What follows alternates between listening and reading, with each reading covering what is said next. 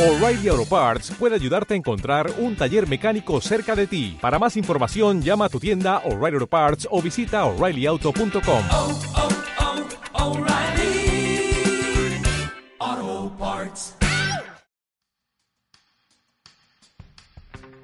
Bienvenidos, esto es Lecturista el Podcast. Yo soy Lili Centeno.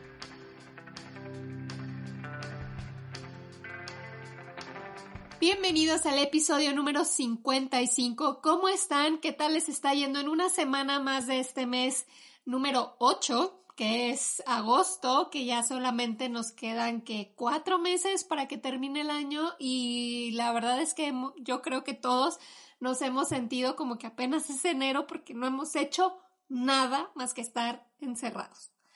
La semana pasada les contaba que me inicio en esto de los book clubs con el nuevo libro de Dicker. Por cierto, tengo que darles las gracias a todos los que se unieron eh, porque se llenó, de verdad, yo creo que en menos de una hora yo ya no sabía qué hacer porque pues mi idea, digo, no tanto mi idea, obviamente mi idea es que ojalá fuera todo el tiempo, pero pues tengo tengo un trabajo que paga los libros, entonces pues no me pude acomodar más que con un, un horario y en cosa de nada se llenó. Y yo sé que podríamos ser 80, 100 personas en el grupo, pero a mí sí me importa que seamos menos porque por un lado pues no creo que querramos pasar 3, 4 horas cada jueves. Y luego por otro lado pues el chiste es que todos los que estamos en el grupo, seamos 10, 50, 200 o 1000, pues que todos nos escuchemos y entre más, pues menos oportunidad hay de que, pues de que esto suceda. Entonces sé que hay personas que no alcanzaron, que todavía ahorita me siguen preguntando, que les dije que iba a ver si me acomodaba, pero la verdad es que sí se me hace complicado. Creo que voy a tener que cambiar la dinámica, no sé cómo todavía, pero a lo mejor pues para que, no sé, o sea, obviamente o, acomodo más horarios o yo acomodo la dinámica distinta para poder, este, pues que haya más personas en los grupos. Y ya que estamos hablando de clubs de lectura, este libro del cual les vengo a hablar el día de hoy Justo lo leí en el Circulemos de Maura, que es el primero al que yo me uno con ella. Y hola Maura, sé que estás escuchando el día de hoy. Eh, este libro se llama Las hijas de la tierra, está escrito por Alaitz Leseaga, pero independientemente de la lectura, tengo que decirles que el grupo que se formó está increíble. No tienen idea de lo divertido que es, de lo bien que la pasamos y lo único que hace es confirmar mis ganas de seguir creando más de esta clase de grupos porque se, se arman dinámicas muy padres y se conoce a gente buenísima onda. Nosotras en este grupo nos autodenominamos las urracas y ya más adelante van a ver por qué. No es nada más porque somos puras mujeres platiconas, no, no es eso, es por otra cosa. En la segunda parte del episodio les platico sobre el mito que rodea a los pelirrojos y por qué cada vez que vemos uno nos damos un pellizcón. Pero primero, ¿de qué trata Las hijas de la tierra?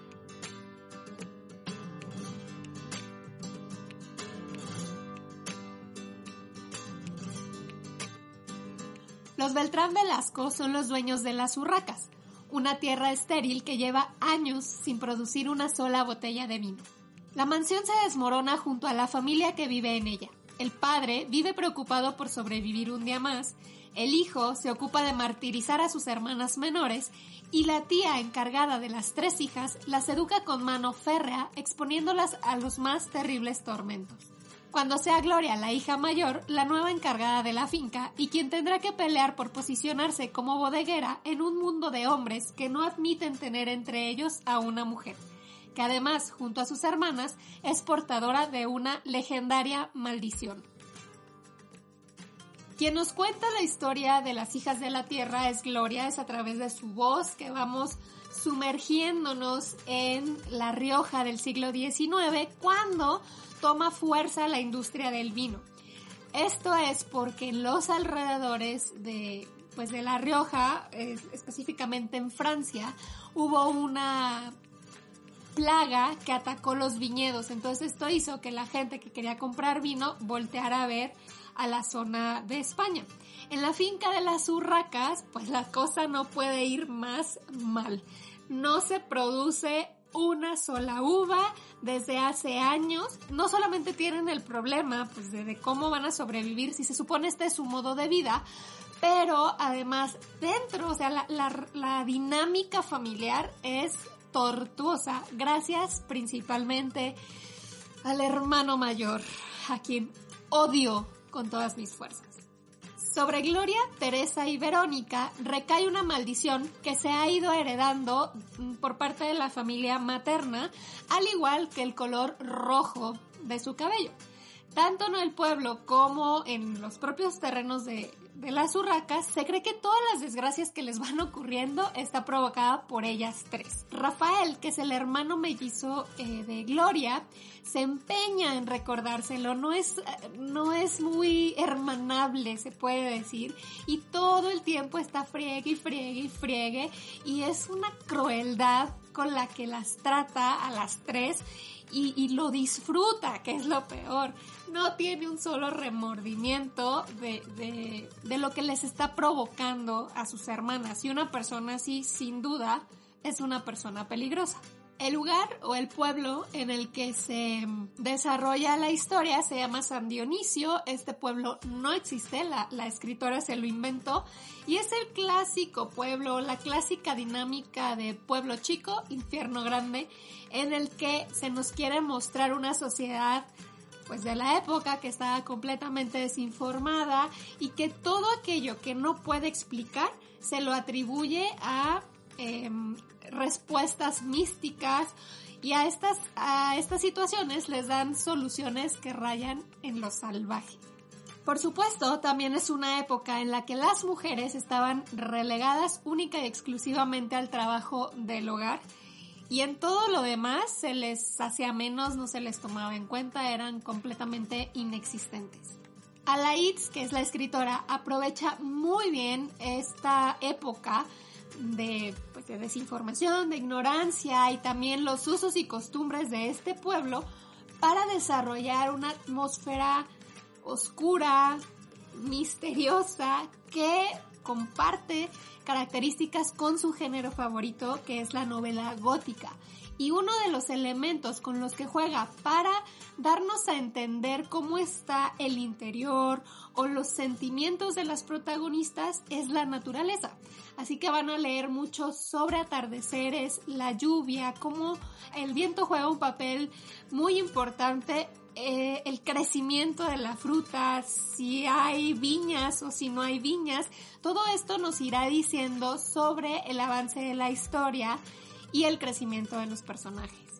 Gloria, solita ella, es la comandante del barco, es el personaje principal, como les decía, pero sí me hizo sentir que mm, como inicia Gloria y como termina Gloria es como si hubiera leído dos historias completamente diferentes.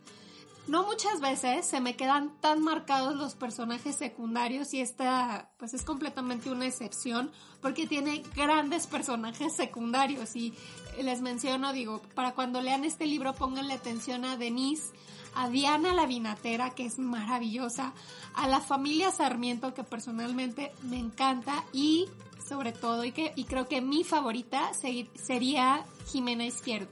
Sin embargo, las novelas, no, no digo que siempre, porque no en todas las novelas hay villanos, pero creo que una buena historia siempre requiere de un gran villano, sino pues como que no, no se siente lo mismo. Y para mí, Rafael sin duda se fue a mi top 3 de malos, malos, malos. No saben cómo lo sufrí. Es un maldito hijo de la fregada que ah, lo quieres matar cada vez que aparece. Es ruin, es tirano, es un miserable, pero creo que gracias a Rafael es que esta historia levanta mucho porque, porque no, no hubiera sido lo mismo sin él. O sea, necesitábamos un villano de su tamaño.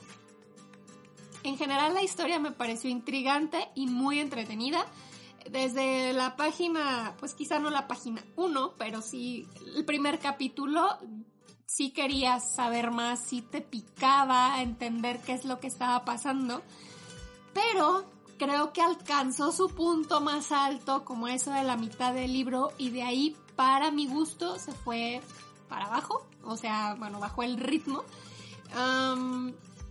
Sí lo seguí leyendo con interés, pero yo ya no estaba del todo enganchada con la historia. Para mí esos sube y bajas sí afectaron la experiencia.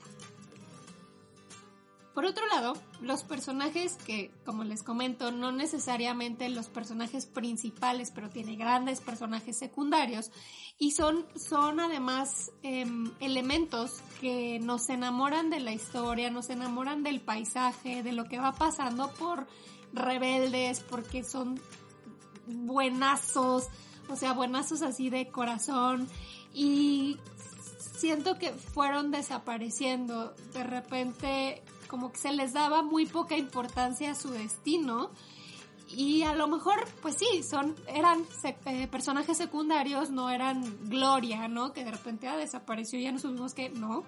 Pero creo que pudo la autora haberle sacado muchísimo más provecho y créanme, esto no solamente lo digo yo, creo que fue una opinión general en el club de lectura. Nos hizo mucha más falta conocer o profundizar en las historias y en los finales de algunos de los personajes.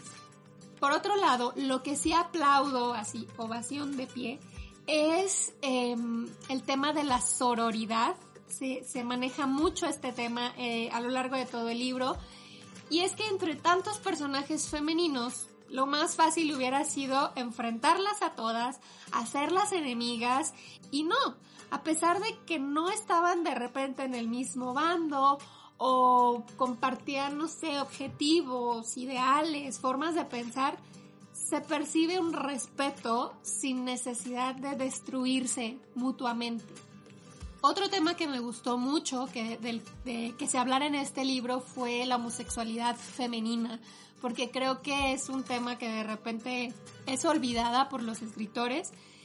Y no sé si se deba, o sea, sobre todo como si estamos hablando de una época como 1889 más o menos, que es, en el tiempo en el que se desarrolla este libro, quizá es porque era más fácil esconderla para una mujer, ¿no? A lo mejor era más fácil decir, pues es mi amiga y vivimos juntas, o ella es viuda y y yo pues nunca me casé, o sea, no sé, pero como que de repente siento que ese tema pues no es, no es tan común como a lo mejor tocar el tema de la homosexualidad masculina en el 1800, en donde, pues no sé, a lo mejor era más escandaloso o, o era definitivamente era más escandaloso si se daban cuenta, no sé, pero sí siento que este libro al tocarlo fue algo que, que me gustó mucho.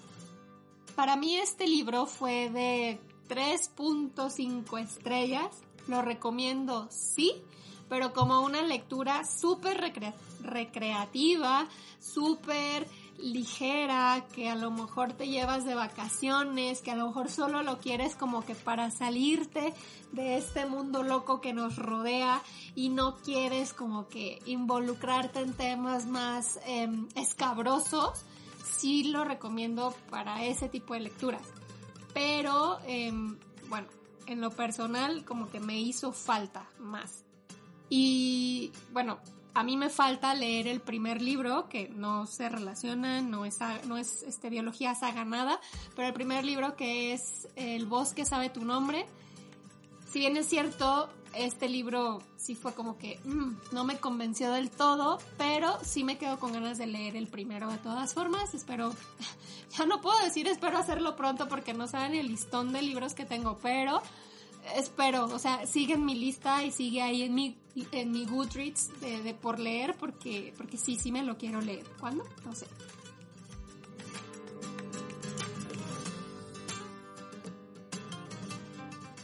Parte de la maldición que Gloria, Teresa y Verónica cargan tiene que ver con el color rojo atardecer de su cabello. Y estas supersticiones eran de 1800 y tantos. Pero hoy, 2020, nos seguimos pellizcando cuando vemos a una persona cabello rojo caminar por la calle. No sé qué tanta cosa hacemos para evitar que se nos pase la mala suerte, pero ¿de dónde surge este mito?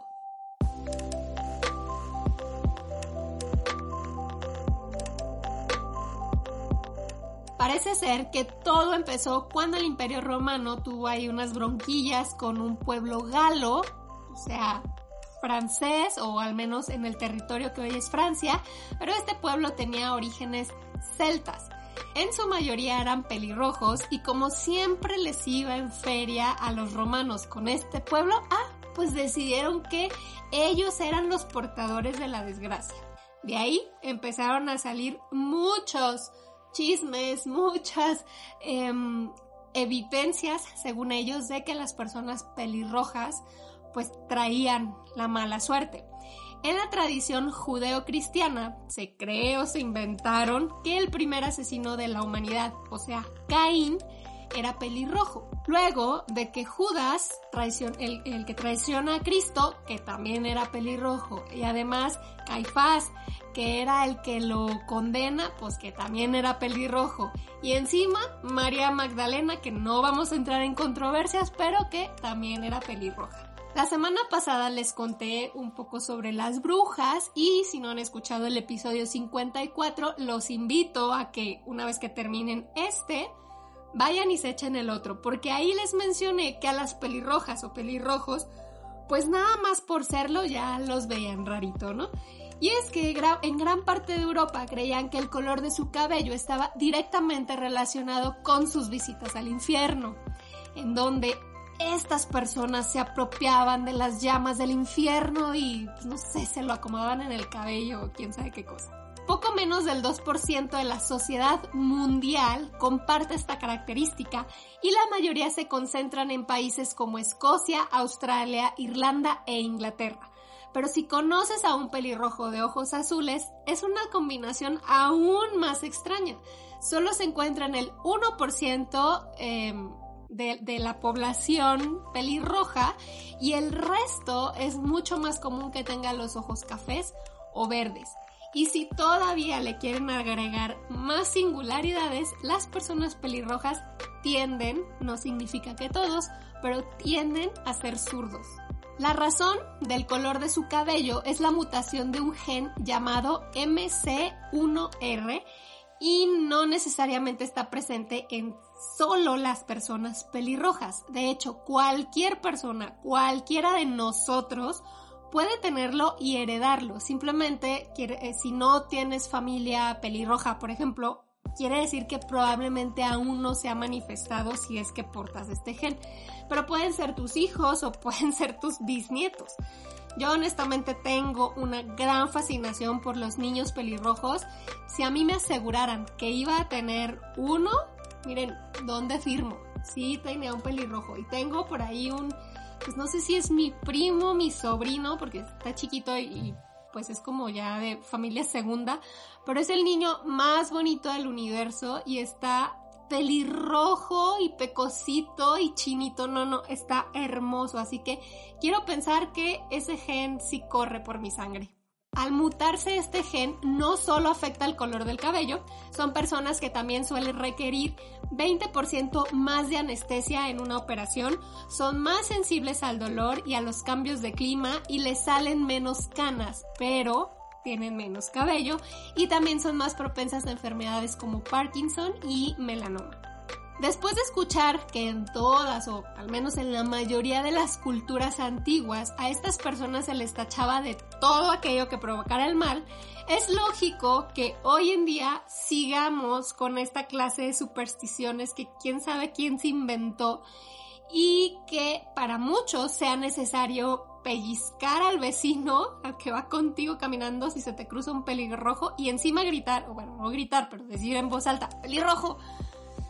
O también hay, eh, esto creo que sucede en España, si se te atraviesa una persona de, cabello color rojo, te tienes que tocar, o bueno, no te tienes, pero se tocan el botón, un botón de la camisa, porque supuestamente, eh, según el número de botones que tenga tu camisa de ese día, son los días de mala suerte que vas a tener. Entonces, para cancelarlo, pues hacen esto del toquecito del botón. Hay otras personas más buena onda que cuando ven a uno piden un deseo, pero yo creo, no sé ustedes qué dirán, pero yo digo que esto es bullying. Y mea culpa, yo lo he hecho. Yo he pellizcado al vecino y digo pelirrojo y todo, pero ya, les prometo que no lo vuelvo a hacer y que me voy a controlar. Y un dato curioso, Hitler, nuestro gran amigo Hitler, prohibió los matrimonios con pelirrojos, o sea, digamos, un rubio con un pelirrojo o un moreno con un pelirrojo. Eh, porque él creía que de esta manera se estaba evitando eh, que se tuviera una descendencia satánica. Oílo al amigo. La historia nos ha regalado grandes personajes con cabello rojo. Ellos, eh, entre algunos, han sido Isabel I de Inglaterra, William Shakespeare, Vivaldi, Van Gogh, Woody Allen y en la literatura, sin duda, los más famosos son la familia Weasley en Harry Potter, Ana de las Tejas Verdes y Pippi Longstocking. Quería yo incluir a personajes latinos, pero la verdad es que la única persona que se me ocurrió fue el Canelo Álvarez. Entonces, si ustedes conocen algún pelirrojo eh, latino o hispano más bien, eh, pues ahí me cuentan, porque sí, la verdad es que el único que se me ocurrió fue él. En fin, que si tienen algún pelirrojo en casa o cercano a un amigo, el vecino, yo qué sé, que no se les pase porque el 7 de septiembre es su día mundial.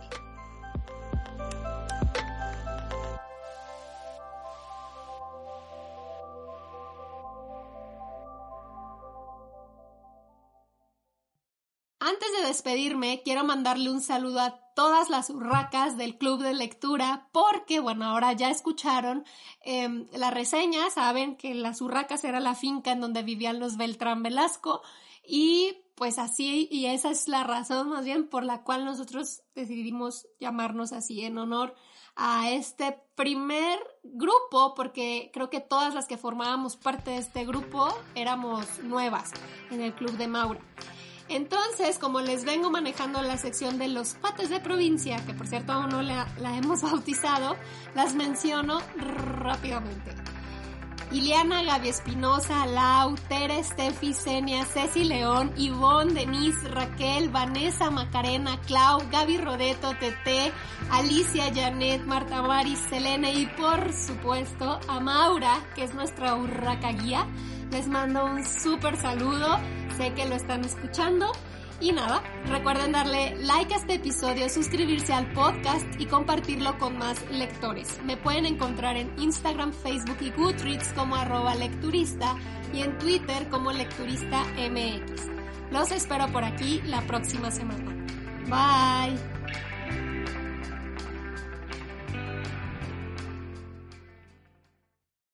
Dale más potencia a tu primavera con The Home Depot. Obtén una potencia similar a la de la gasolina para podar, recortar y soplar con el sistema OnePlus de 18 voltios de Ryobi desde solo 89 dólares. Potencia para podar un tercio de un acre con una carga. Potencia para recortar el césped que dura hasta dos horas. Y fuerza de soplado de 110 millas por hora. Todo con una batería intercambiable. Llévate el sistema inalámbrico OnePlus de 18 voltios de Ryobi. Solo en The Home Depot. Haces más. Logras más.